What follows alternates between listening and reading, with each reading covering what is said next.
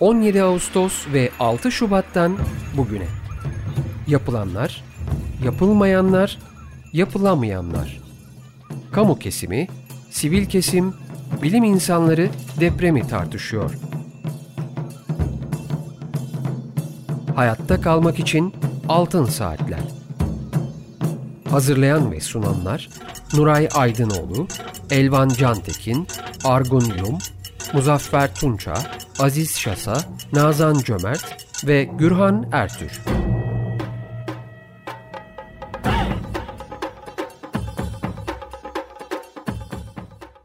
Evet, Altın Saatler programı deprem özel yayınındayız. Açık Dergi programının ilk saatini bize ayırdığı için İksen Mavi Tuna'ya çok teşekkür ediyoruz.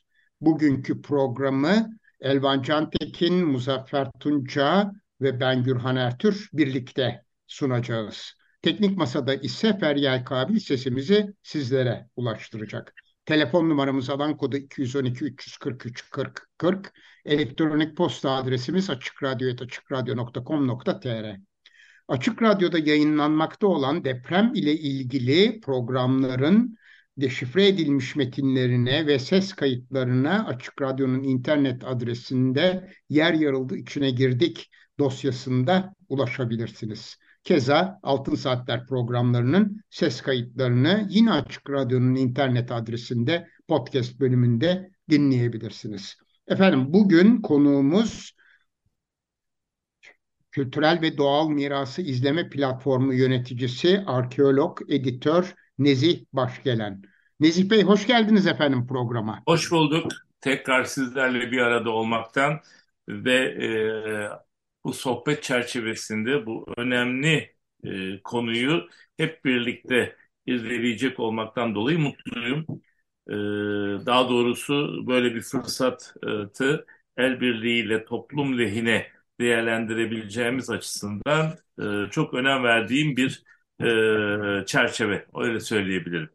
Sağ olun efendim. Çok teşekkürler. Evet sizinle e, deprem sonrasındaki ilk programımızı 31 Mart 2023'te yapmıştık. Yani daha ikinci ayı dolmamıştı. Şimdi üçüncü ayı tamamladık ve bu ilk e, programda da e, deprem bölgesindeki kültürel ve doğal miras alanları, kültür varlıkları ve müzeler ne durumda, e, nasıl ve e, özellikle önümüzdeki dönemde kentlerin yeniden inşasında dikkat edilmesi gerekenler nelerdir üzerine konuşmuştuk ama e, siz sürekli bölgeyle ilgilisiniz, bölgeden bilgiler topluyorsunuz. E, bugün bu ikinci programda da e, aradan geçen bir ayı aşkın zamanda e, gerçekleştirmiş olduğunuz e, araştırmaların sonuçlarını, tespitlerinizi e, dinlemek isteriz. Evet efendim, söz sizdedir. Buyurun. İsterseniz e, kesinleşen ve artık e, depremle ilgili e, tanımlarda oldukça da net verilen sayısal verilerden gidelim. Hem bir kısmını hatırlarız hem de yeni olanları da e, bilgi değerlendirmelerimiz açısından e, gündemde tutarız. Evet. Şimdi e, depremler bildiğiniz gibi Anadolu, Arap ve Afrika levhaları arasında üçlü bir eklem var. Tam o eklemin e, olduğu yani o e, eklem e, düzleminde Doğu Anadolu fay hattı üzerinde e, burada bazı farklı değerlendirmeler var. E, İTÜ ve MTA e, Doğu Anadolu fay hattı üzerinde değerlendiriyor.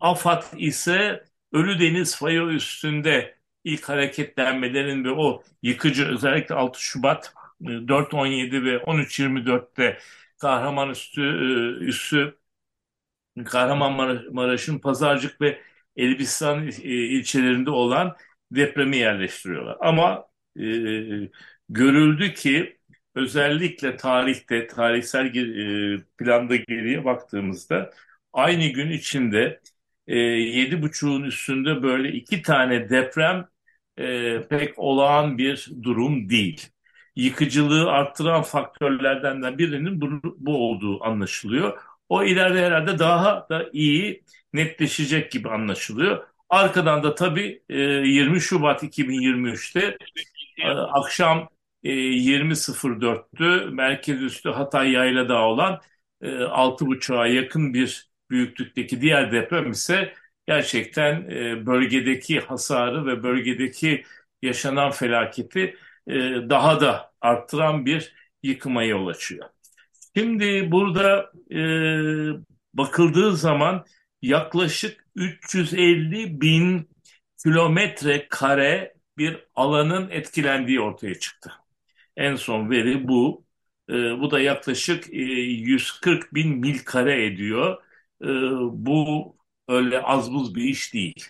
Yani karşılaştırma olunca e, rahatlıkla Almanya'nın toplam yüz ölçümü kadar bir bölgenin e, etkilendiği ve çok ciddi hasar aldığı görülüyor. Ve sadece Türkiye değil değil mi efendim? Nasıl? Türkiye, sadece Türkiye e, değil bu alana değil, dahil. Değil. Yani evet. yüz, e, yüz ölçüm olarak 350 e, bin e, metre, kilometre kareyi aldığınız vakit çok ciddi bir alan çıkıyor etkileşim açısından. Evet. Ve burada e, Türkiye nüfusunun yüzde 16'sının olduğu yaklaşık 14-15 milyon kişinin etkilendiği öngörülüyor en son sayısal verilere göre. Ve e, biz ilk kez bu durumda e, dördüncü seviye alarm ilan ettik. Ve e, Dünya Sağlık Örgütü de, e, örgütü de e, bunu takiben Türkiye'yi sarsan depremler için üçüncü seviyeye acil durumu ilan etti. Bu da gerçekten bunun hem tarihte hem küresel ölçekte nedenli e, büyük, nedenli yıkıcı, nedenli de sonuçları açısından e, sarsıcı bir deprem olduğunu e, sanırım az da olsa bize hatırlatıyor. O açıdan e, hemen onun akabinde de hem Türkiye e, yas ilan etti. Türkiye 7 gün Kuzey Kıbrıs Türk Cumhuriyeti ile birlikte ve ona da pek çok ülke mesela Arnavutluk, Kuzey Makedonya, Bangel, Bangladeş gibi onlar da bu e, ulusal yaz e, etme e, hassasiyetini gösterdiler. E, depremden etkilenen 11 ildeki konut sayısının e, 2022 yılı itibariyle 5.6 milyon düzeyinde olduğu hesaplanıyor. E, bu son verilerden biri. Ve e, Türkiye'deki genel toplam e, konu stoku içindeki payı ise yaklaşık yüzde 14, yüzde 15 civarında. Çok ciddi bir rakamla karşı karşıyayız. Bunların hepsinin etkilendiği görüyor. Yani bir hasarlı az hasarlı ama dikkat ederseniz artık az hasarlıların da adam olmayacağı anlaşılınca yıkımına doğru giden bir e, programlama var. Evet. Ondan sonra depremlerden etkilenen 11 e, il çerçevesinde kültür mirası kategorisinde 8472 e, tescilli taşınmaz kültür varlığı olduğu bakanlıkça bildirildi. E, Vakıflar Genel Müdürlüğü'nün deprem bölgesinde 678 tane vakıf eserinin çok ciddi hasar gördüğü, kiminin yıkıldığı, kiminin büyük ölçekte e, e, elden geçirilmesi gerekecek hasarları olduğu tespit edildi. E, resmi kayıtlara göre bölgedeki sit alanı 3715 ama görüldü ki e, kırsal kesime gidildiğinde bugüne kadar tescile alınmamış, araştırması yapılmamış e, binlerce eserin de e, etkilendiği, kalelerin yıkıldığı, e, pek çok e, kültürel varlığın da daha doğru düzgün araştırılmadığı halde bölgede e, adeta yeniden bir yıkım altında kaldığı anlaşıldı. Ve e, tabii burada ülke e, bölge geneline bakıldığında şöyle bir e, durum ortaya çıkıyor. İster kale, ister vakıf eseri, ister köprü, ister e, farklı ölçeklerde yapılar olsun. Son 20-25 yıl hatta 30 yıl diyelim e, çok ciddi e, şekilde bu e, illerdeki e, emlak vergilerinin biliyorsunuz yüzde onu e, bir fon olarak ayrılıyor ve bu ağırlıklı olaraktan restorasyonlarda kullanılıyor. bu fonun ayrılmasından itibaren hatırladığım kadarıyla Tarihi Kentler Birliği'nin Bursa'da yaptığı bir toplantı sonrası Saadettin Tantan'ın İçişleri Bakanı olduğu dönemdi. O dönemden itibaren bu fon alınmaya, bu fon ayrılmaya başlandı ve bu fonda o illerdeki daha çok e, onarım ihtiyacı olan, tamir edilmesi gereken, restore edilmesi gereken e, kültür varlıklarına ayrıldı. Ve bunu neyi getirdi? Çok yoğun bir restorasyon e, faaliyetini e, bu bazen çok ciddi de değişimlere ve eleştirilere de neden olan tamamen bu sefer yenilenmiş eserlerle karşı karşıya kaldık. E, iş birazcık e, öngörülerin ötesine de geçti. Sürekli belirli grupların bölgelerde e, gerekli gereksiz demeyelim ama yani e, öncelikleri e, tam saptanmamış pek çok yeri de restore etmelerini e, getirdi. Böyle bir büyük fonun oluşması illerde. Tabii ilin çapına göre toplanan e, vergiydi. Şimdi bakıldı ki bölgede ne kadar restore ettiğimiz e, eser varsa e, şu anda yerle bir. Örneğin Antakya'da Habibin Neccar, Yedi Cami ya da Adıyaman'daki e, e, daha restorasyonu yeni bitmiş ya da şeydeki Ukkaşet Türbesi ve Külliyesi gibi ya da onun benzeri inanılmaz bütçeler harcanaraktan neredeyse tepeden tırnağa e, restore, yeniden inşa edilip restore edilen eserler e, inanılmaz şekilde dümdüz oldular. E, o zaman e, şöyle bir soru aklı, şöyle bir durum ortaya çıkıyor. Bunların hiç mi depremselliği öngörülmedi? Bu kadar ayrıntılı, bu kadar bütçeli, bu kadar kapsamlı restorasyon projeleri yapılırken bunların güçlendirilmeleri ya da depreme e, karşı testleri çünkü sonuçta e, siz o eseri tümüyle ele alıyorsunuz.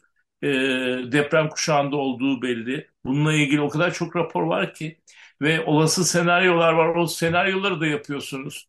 Örneğin son Pazarcık depreminden önce biliyorsunuz bir yıl önce e, yedi buçuğa göre e, bir senaryoya göre pek çok şey gözden geçirilmiş. Ama demek ki biz bu restorasyon projelerini yaparken e, Muzaffer Bey bunu belki daha ya da sizler daha e, uzman olan arkadaşlar daha doğru bir çerçeveye oturtur. E, bu e, ölçümlemeler bunlara göre olan depremselliklerin verilerine göre bu projelerin ele alınması, e, belirli yerlerde ona göre güçlendirme, belirli yerlerde ona göre bazı tedbirler ne, neler yapılmıyor. E, en şiddet, bundan daha şiddetli depremlerde bile bütün eserlerin e, çok ufak tefek e, şeylerle e, diğer ülkelerde atlattığını görüyoruz. E, o kadar gelişti ki depreme karşı tedbirler. Demek ki bu kadar çok büyük bütçe ayırdığımız restorasyon projelerinde bunları öngörmemişiz. Ve hepsi birdenbire daha hatta restorasyonu yeni bitir, bitirip teslim edilen eserler bile yerle bir oldu. Yani yer, yerle eksen oldu. Sanki hiçbir depremsellik öngörülmemiş gibi. Bu açıdan çok ciddi düşünmemiz lazım. Bir, o zaman illerdeki bu e, ciddi fon kullanılırken e, İstanbul örneğinde de, İzmir örneğinde de ya da Adana bekleyen deprem, e, olası deprem merkezleri açısından e, söylüyorum. Bu sefer bütün bu projeleri bu açıdan da değerlendirmek durumundayız ya da yapılacaklarda oradaki deprem senaryolarının vereceği e, doneler çerçevesinde bence o projelerin en önemli e, noktası o anıtlar olası depremlerde nasıl bir tepki gösterecek ya da nasıl ayakta kalacak onları düşünmemiz lazım. Bunlar için minarelerin ayrı e, hesaplarının yapılması lazım. Diğerlerini. Çünkü eski minareler duruyor, yeni minareler olduğu gibi yıkıldı. Geçen seferde de onu birazcık belirtmeye çalışmıştık, örneklerini sunmaya çalışmıştık. Bu bize önemli bir e, sorun olaraktan gözüküyor. İkincisi, şimdi çok hızlı bir yeniden kentlerin kurma sürecine girildi. Tüm uzmanlar e, artçı depremlerin e, bu denli yoğun olduğu bir süreçte ki artçı depremlerin sayısı on binlerin üstüne çıktı.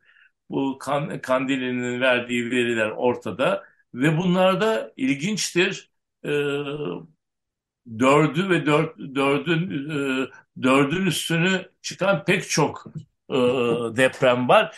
Tam bunlar yaşanırken bu yeni yapılaşmaların bu kadar hızlı devreye alınmasında risk görenler var. Acaba doğru mu yapılıyor? Yer seçimi olsun, süreç açısından olsun. Dikkat ederseniz tamam geçici barınmalar e, bir noktadan sonra kalıcı barınmalara dönüşmesi lazım. İşte o bu süreçlerin doğru ele alıp alınmadığı şu anda irdeleniyor. Buradaki öncelikler ve kentlerin yeni yerlerini nasıl seçmesi konusunun e, yeterince irdelenmediği konusunda görüşler var. Burada tabii yapı, eleştiriler yapıcı. Deprem gibi büyük bir felakette bölge acılarını çekerken ve çok acil gereksinimleri varken bunlar e, e, şey e, daha bunların daha iyi ele alınmasına yönelik e, görüşler. Yoksa e, hemen çünkü ilgili bürokrasi hemen kendini farklı bir açıdan savunmaya alıyor. Ona hiç gerek olmadığını görüyoruz. Ortak akılla bu bölgeleri geleceğe nasıl taşıyabiliriz? Oradaki insanı nasıl var edebiliriz? Çünkü boşalan nüfusun geriye dönmesi için ekonomik çarklarında dönmesi lazım. Görünüyor bazıları dükkanları açılıyor. Ee, devlet ve ilgili yerel e, makamlar gerçekten onlara ellerinden gelen kolaylığı göstermeye çalışıyorlar. Ee, ama hala da bir tarafta e, yıkıntıları duran bir e, kent dokusu var. Antakya'da özellikle tarihi kent çok büyük bir problem olaraktan karşımızda. Oraya nasıl bir e, stratejiyle girilecek? Bu konuda aktörlerin belirlendiği ama çalışma programının hala da üzerinde çalışıldığını görüyoruz. Bölgeye çok sık gidip gelenler ve o aktarılan deneyimler var. E, bizlerin gidiş gelişinde belirli yerlere girileme e, e, probleminin hala da olduğunu, AFAD'ın bu konuda hassasiyeti sürdürdüğünü de görüyoruz. Haklı da olabilirler çünkü gerçekten enkazların durumu hiç açıcı, hiç açıcı değil. Oraya iyi niyetli gidenler de var, farklı gerekçelerde bölgede olmak isteyenler de var. E, her şey ortada çünkü, bütün değerler. Yani maddi manevi pek çok değer bugün e, korumasız bir şekilde genel bir koruma var haliyle alan korunuyor ama münferit yerlerin belirli alanların e, hala daha sıkıntılı olduğunu görüyoruz. O açıdan ulusal bir seferberliği e, seçim gündemi birazcık farklı e, konulara, farklı önceliklere taşısa da bir an evvel seçimden sonra tekrar ülke gündemini e, deprem bölgesine fokuslamakta yarar olduğu ve de elzem olduğu görülüyor. E, benim aradan önce söyleyeceklerimin ilk bölümü böyle bir çerçeve. Elvan'ın hemen bir sorusu var. Ee, Necip Bey esasında belki de reklama gideceğiz. Ya bir ara vereceğiz ondan sonra şey yaparsınız ama cevaplarsınız ama benim sizin anlattıklarınızla bir kere hakikaten bu e, son dönemlerde e, restorasyona uğramış bir, ya, binaların e, bu şekilde hasar görmüş olması e, son derece e, rahatsız edici diye tanımlayayım. E, yani hem daha, rahatsız edici hem de çok üzücü. Yani yani e, her, her bakımdan doğru kelimeyi bulmakta zorluk çektim çünkü yani bu kadar emek sarf ediyorsunuz, bu kadar e, kaynak sarf ediyorsunuz ve sonuçta e, yani bu çağda hakikaten bu deprem risklerinin göze alınmadan, e, dikkate alınmadan yapılmış olmaları kabul edilebilir gibi değil. E, benim sormak istediğim şu öncelikle. Yani Türkiye'de bu eski eserlerin restorasyonu konusunda deprem risklerinin nasıl ele alınacağı e, e, doğru, e, bağlamında bir şey yok mu? Kaynak doküman yok mu? Benim bildiğim mesela e, İstanbul'da bu e, İstanbul e, sismik risklerin azaltılması ve deprem hazırlık programı çerçevesinde bu konuda bir takım çalışmalar falan da yapılmıştı. Yani Vaktiyle yapıldı hatta yayın bile yapıldı. Evet. Ama o yayının hiçbir zaman bir bilimsel veri, bir yol haritası, uyulması gereken bir yönetmelik e, olaraktan ne yazık ki devreye alınmadığı görülüyor. İstanbul'daki toplantılarda da bu çok dile getirildi. Böyle bir yönetmelik var. Çok hassas, çok doğru hazırlanmış bir yol haritası e, niteliğinde e, pek çok birikim var. Hepsinin göz ardı edildiğini görüyoruz. Onun için bu depremi, bu büyük felaketi çok iyi irdelememiz lazım.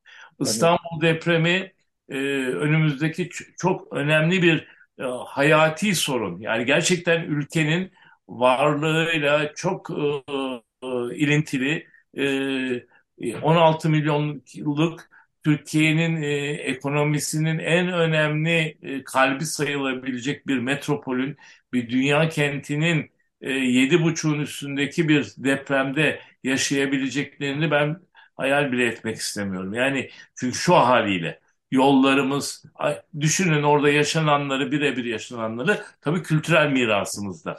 İstanbul'un bu konuda hazırlıkların olduğunu duyuyoruz ama açıkçası ben deprem alanındaki verileri irdeledikçe çok hicap duydum. Yani el sürmediğimiz yapı ayakta durabiliyor duvarlarıyla. Demek ki o yapıyı 16. 17. 18. yüzyılda yapanlar geçmiş depremleri ha, olası e, öngörüleriyle öyle e, kunt e, duvarlarla ha tabii ki hasarlar oluyor ama böylesine bir yıkım çünkü biz ne yaptık o duvarları te, adeta temel ölçeğinden itibaren yukarı aldık.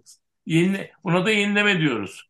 Yepyeni bir eser çıkıyor. Ee, orada duvar varz ediyoruz. İçinin moloz dolu olduğu anlaşıldı. Orada tam kemeri yaptığını düşünüyoruz. Gerekli e, kenetlerinin olmadığını görüyoruz. E, yıkılan gösteriyor şu anda. Ayan beyan ortada. Yani e, Ulu Cami'ye gidin bir bakın Antakya'da. Eski evet. hallerine bir bakın. O caminin yapıldığından bugüne gelen restorasyon projesinde biz her noktasına el atmışız. E, kapısından minaresine kadar, iç mekanlarına kadar. Şu anda hepsi dümdüz vaziyette. Ki hepimizin gördüğü yerde e, biliyorsunuz Havra Kilise ve Ulu Cami e, aynı yapı adasındaydı. Böyle çok hoş bir tabloydu. Antakya'ya gidenlerin olmaz olmaz ziyaret ettiği bir yerdi. Diğerleri öyle. Ama bakıyorsunuz e, öyle yapılarda var ki e, tamam e, belirli hasar görmüş ama böylesine e, her şeylerinin düşünülmesi gereken bir e, kapsamlı restorasyon projesinden sonra yerli bir olanların yanında e, ediyorsunuz yani bu adam da bu kadıncağız bu böyle bir depremde gene iyi ayakta kalmış diyeceğiniz bir sürü yapıyla da karşı karşıyayız. Bir kısa ara veriyoruz Nezih Lütfen. Bey. Evet Açık Radyo'dayız. Altın Saatler programının ikinci bölümündeyiz. Konuğumuz Nezih Başgelen. Elvan hemen sana söz. Ee, ben deminki soruya ilave olarak şeyi sormak istiyorum. Ee, bu tür restorasyonlarda kimin tarafından yapıldığı e, önemli değil. Belediye olabilir, vakıflar genel müdürü olabilir, başkaları olabilir. Bu konuda belli bir otorite bunların restorasyonu nasıl yapılacağı konusunda bir e, şey e, bir yön ve bir uygulama şekli gösteriyor diye ben biliyorum. E, burada niye işlemedi bu? Onu anlamakta zorluk çektim. Şimdi şöyle bir, bir de ikinci soruyu hemen sorayım da arada girmeyeyim. Ee, şimdi e, siz dediniz ki e, bu tarihi eserlerin bir kısmı e, yani bunlar yıkılmış vaziyette ve ortalıkta duruyor. Her ne kadar belli bir alan koruması olsa da e, bir takım problemlerle karşı karşıyayız. E, bunlar bir de yani yap, bilinen tarihi yapılar. Fakat bölgede e, benim bildiğim bir de bir şey var. E, bir takım hani devşirme taşlarlık yapılmış bazı yapılar falan da var ve bunlar da yıkıldı ve bu molozlar olduğu gibi e, toplandı gitti. Bu molozlar içerisinde Roma Yok yok toplanmadı. O konuda o konuda lafınızı sadece bir bilgi e, vermek için e, molozlar şu anda yerinde tutuluyor.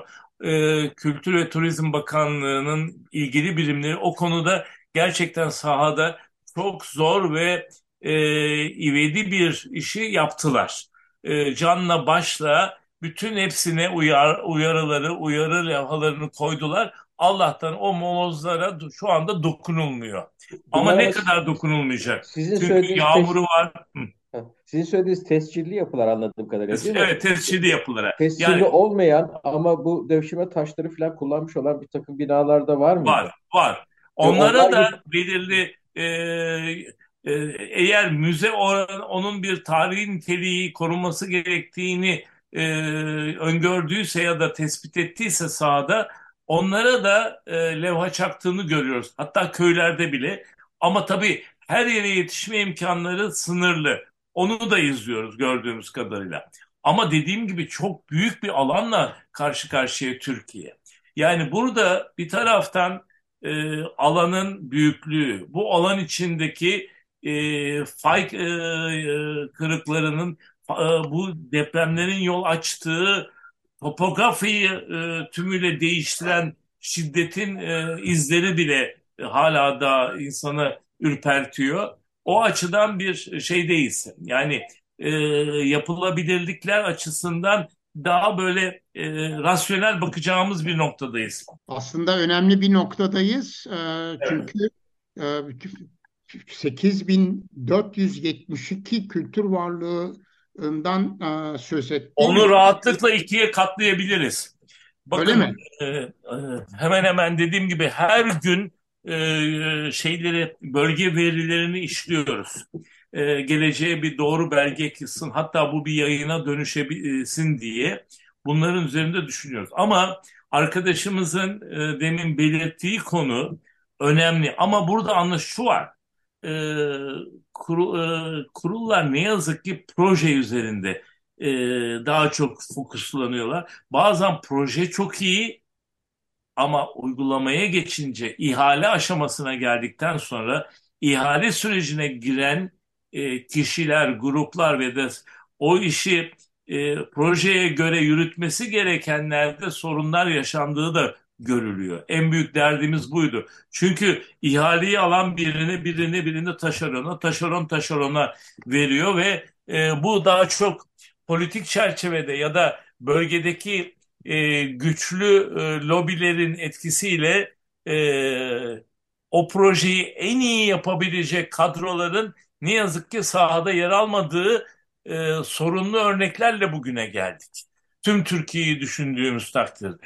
Ve de burada ne oldu? Atıyorum örnek vereyim Antalya Korkuteli'ndeki Alaaddin Camii'ndeki gibi inanılmaz facialar yaşandı. Hala da nasıl toparlanacağı düşünülemiyor. Yani tam böyle Divriği e, gibi bir olağanüstü taç kapısı olanı söktüler. Yerine bir ucu ve e, böyle e, hangi parçanın nerede olduğu belli değil.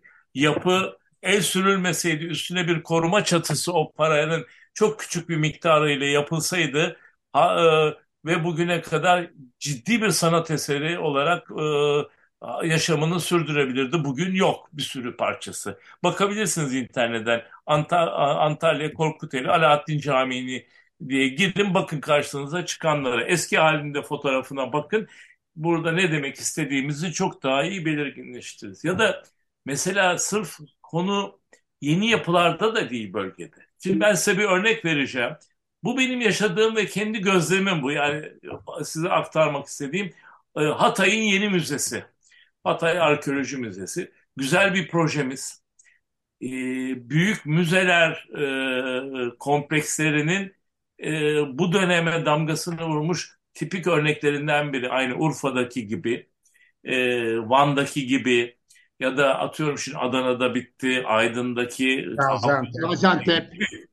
Şimdi o müzeyin mimarı çok bilinen bir insan, tecrübeli, gerçekten başarılı bir proje yapmış.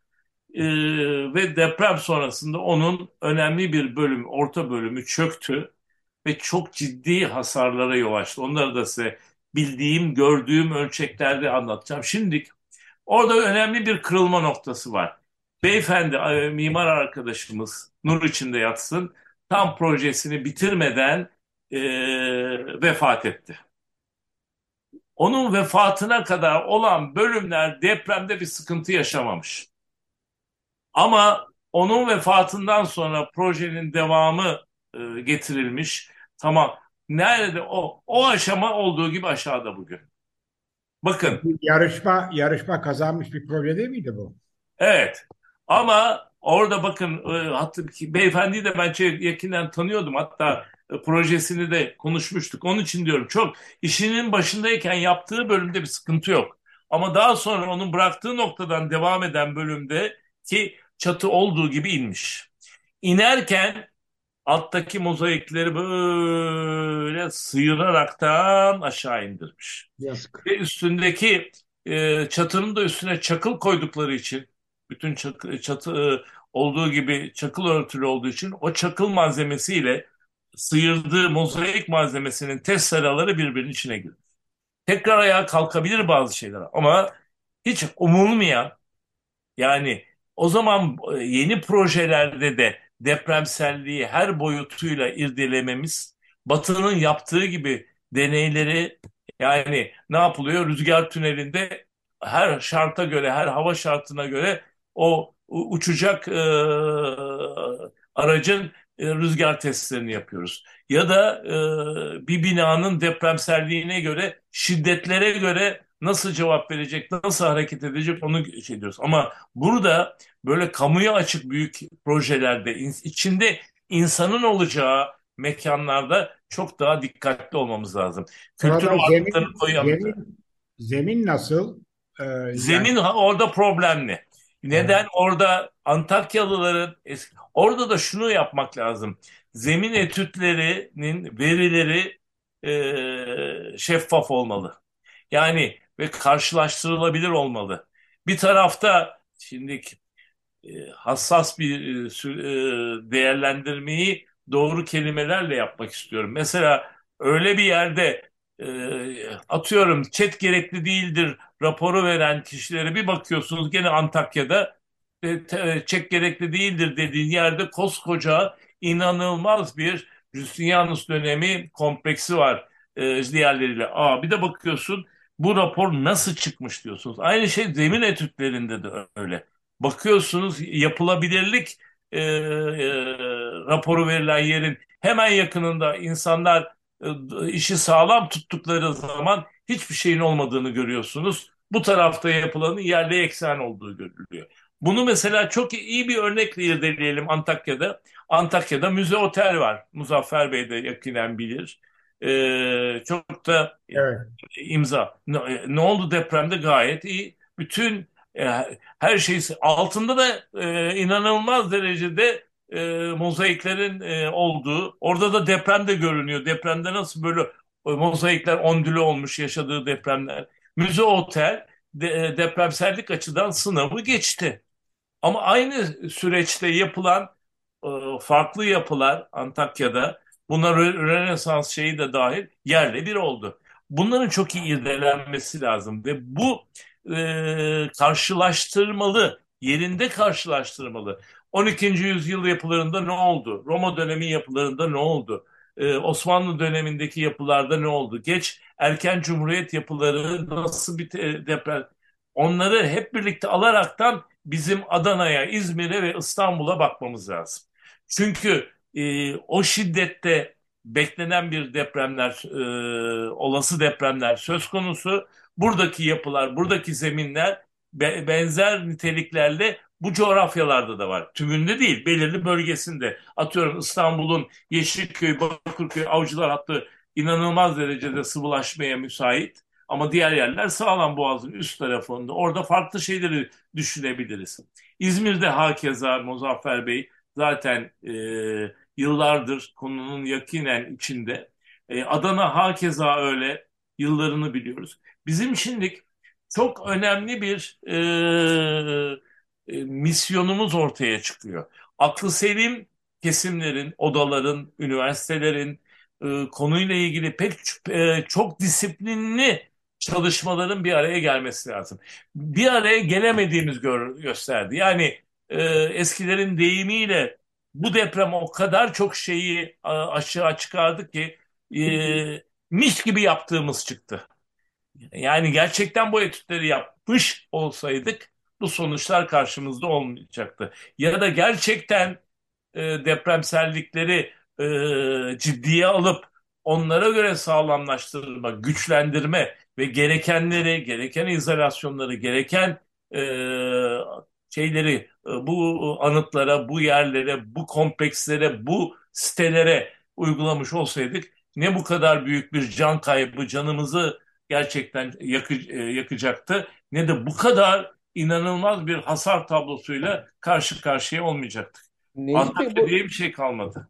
bir şey sorabilir miyim Necip Bey bu Buyurun, noktada? tabii. Türkiye'nin e, bu konuda bir stratejisi var mı? Ülke stratejisi. Yani e, Valla bu bunu e, tarihi tarihi eserlerin afetlere ve özellikle deprem tehditlerine karşı korunması konusunda e, Türkiye'nin e, izleyeceği yol e, için bir strateji geliştirilmiş vaziyette ve yani çünkü bu tartışmayı ben 99'dan beri bir şekilde e, duyuyorum. Yani bu e, şey restorasyon çok zor bir iş. Aslında uygun olarak güçlenmesi bir var. Ama öbür taraftan e, bazı hocalarımızın da söylediği gibi ya şimdi bu te- riskler zaten burada var. Bu bir şekilde yani bekleniyor bazı şeylerin olması. O noktada öncelikle biz bunların yıkılmasını engelleyecek şekilde e, e, sonradan hani portatif e, sonradan çıkartılabilecek bir takım bu tedbir şeyler e, yapısal tedbirlerle koruyalım, yıkılmasını engelleyelim. Ondan sonra e, zaman ve e, mali imkanlar, finansal imkanlar e, şey, elimizde olduğunda bunları aslında uygun bir şekilde o sanat tarihinin getirdiği e, şeyler doğrultusunda, e, ilkeler doğrultusunda e, restore edelim e, gibi bir yaklaşım da var. Bu, bu burada bir bu bir karar vermek gerekiyor galiba, değil mi? Valla Türkiye'de şu anda e, restorasyon konusu deyince çok geniş bir kesimin tüyleri diken diken oluyor.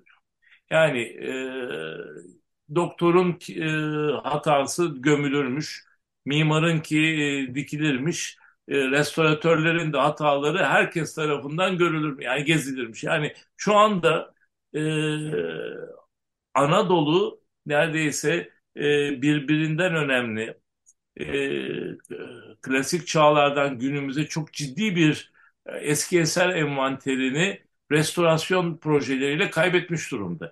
Tarihi eser vasfını kaybetmiş vaziyette. Yani burada çok ciddi tartışmalar var. E, haklı olan yönler de var. Bazı yönlerde e, geçmişi iyi bilerek değerlendirmek lazım. E, ciddi bir bütçe var. Yani bütçe sıkıntısı yok. Çünkü dediğim gibi illerin İstanbul gibi bir yerin şeyini düşünsenize e, emlak vergilerinden yüzde onunu. Onun için neredeyse İstanbul'da bazı eserler 4-5 defa restore edildi. E, örnekleri de var. E, bir bakıyorsunuz bir müddet sonra 3-4 yıl sonra farklı bir restorasyon e, çerçevesinde tekrar ele alındıkları da görülüyor. Tabii burada doğru kriterleri, doğru programlamaları, doğru aktörleri devreye sokmak lazım. E, bir örnek vereyim madem e, şeyde e, Antak e, Antalya'da yaşanan örnek. Adamın uzun yıllardır bu bölgedeki bu restorasyonları yapan kişinin diplomasının sahte olduğu çıktı. E, restorasyon konusundaki uzmanlık sertifikalarının da hepsinin başkaları adına olduğunu ama e, üzerlerindeki isim değiştirilerekten kendi adına alındığı ve e, bu sayede de bu e, evrakları 42 yıldır ilgili kurullara sunaraktan bir sürü insanın da alması bölgede bilmem kaç yüz tane eseri restore ettiği çıktı. Yani o zaman yani söz bitiyor. Yani e, sizin en önemli şey uzmanlık gerektiren dışta görüyorsunuz adeta bir böyle atom santraline nükleer e, santrale giriyormuş gibi restorasyon projesinin içine alıyorlar insanları. Ee, içeride tek doğru e, toz damlası yok. Adeta bir dişçinin insan ağzının içindeki çalışırcasına titizlikle her nokta, her santimetre kare üzerinde titizleniliyor, önlemler alınıyor iklimlendirmelerle her türlü şartlar sağlanaraktan dediğim gibi gittiğimiz vakit hayran oluyoruz. Yani e, söz konusu yapı 13. yüzyıldan, 14. yüzyıldan inanılmaz. içinde eğer e, e, duvar freski varsa ona göre önlemler alınaraktan yapılıyor. E, kabartmalar varsa o işin uzmanı elinde karnesi var.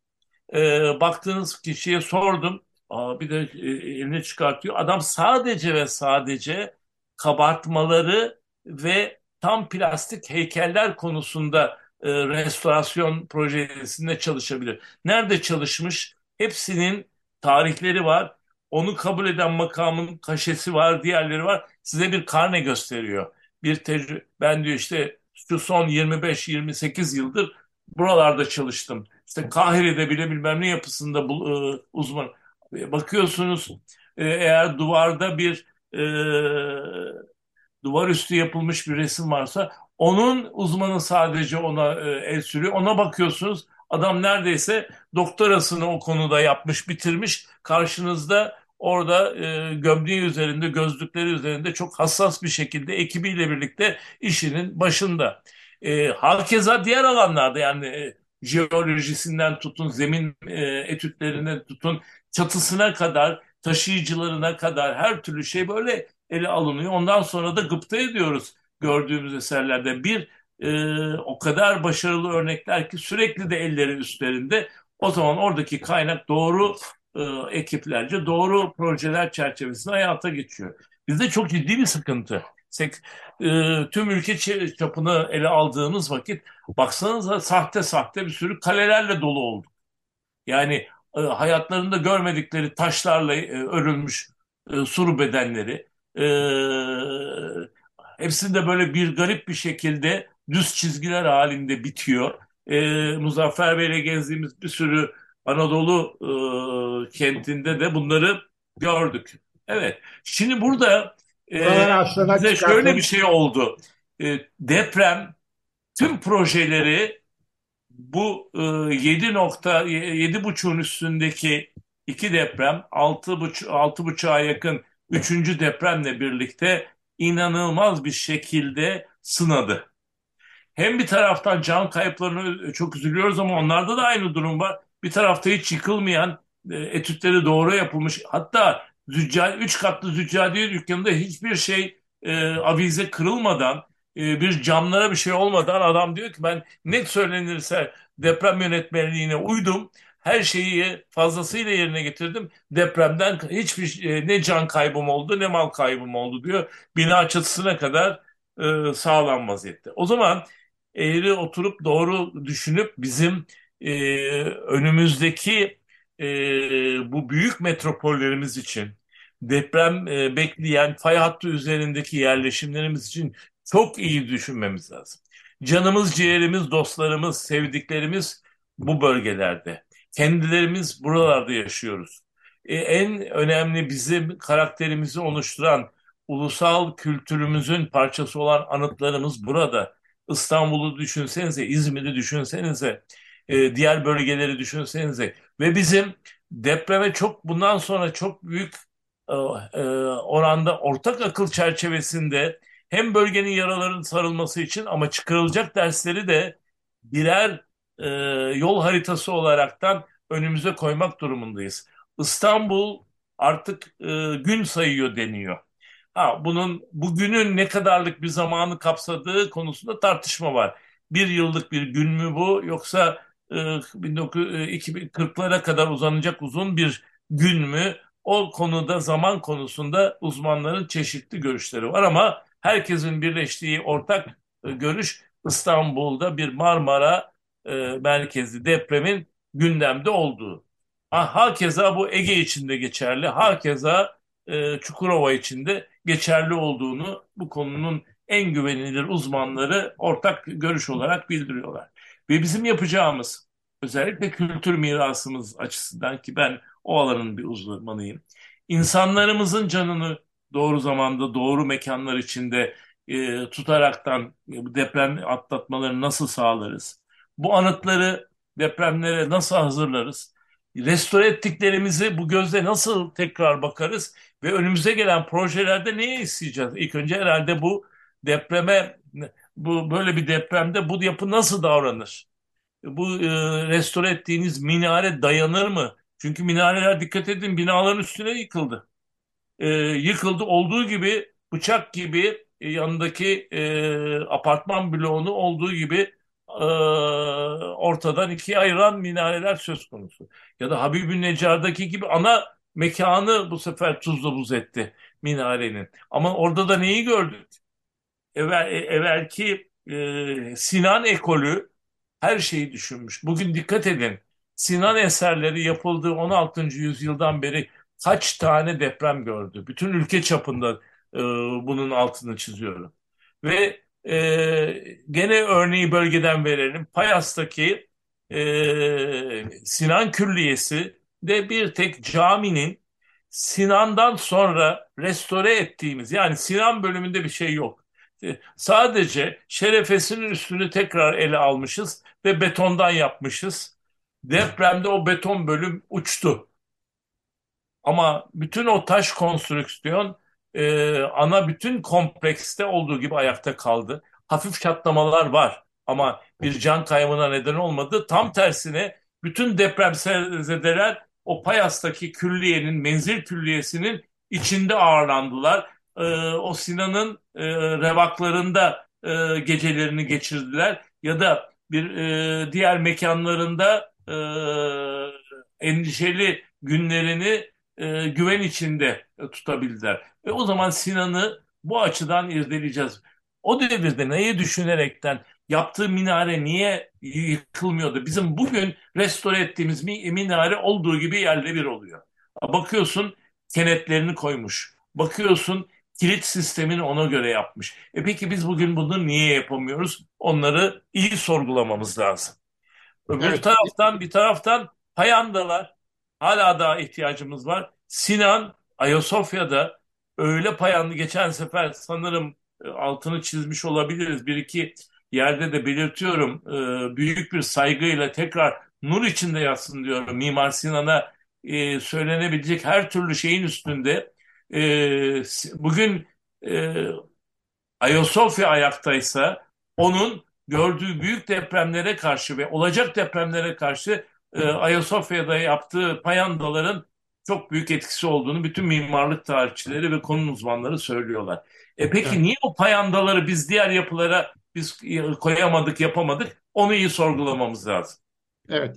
Ee, Necip Bey, e, bu konu burada bitmeyecek. Bir Tabii. üçüncü programda mutlaka e, devamını getirmeliyiz. Hem soracak sorularımız var. Bu arada siz zaten o kadar etkin çalışıyorsunuz ki birçok bilgiye de ulaşmışsınız. Ha, tabii yapı yapı ölçeğinde size çok güzel bilgileri e, bölgede mesela Roma köprüleri dururken bizim yıkılan e, evet. unsurlarımızı ya da e, kayda geçmemiş ama e, e gittiğiniz vakit e, gerçekten hayretle ya hala da 2023'te tescil etmediğimiz ne kadar çok eserimiz var diyebileceğimiz ne kadar zengin bir kültür coğrafyasında olduğumuzu yakın, size e, aktarmak isterim. Yakın bir tarihte bir program Yapalım. daha yapmalıyız mutlaka. Sağ olunuz. Çok çok teşekkürler. Evet. evet efendim Açık Radyo'da Altın Saatler programında bu hafta konuğumuz Nezih Başgelen idi.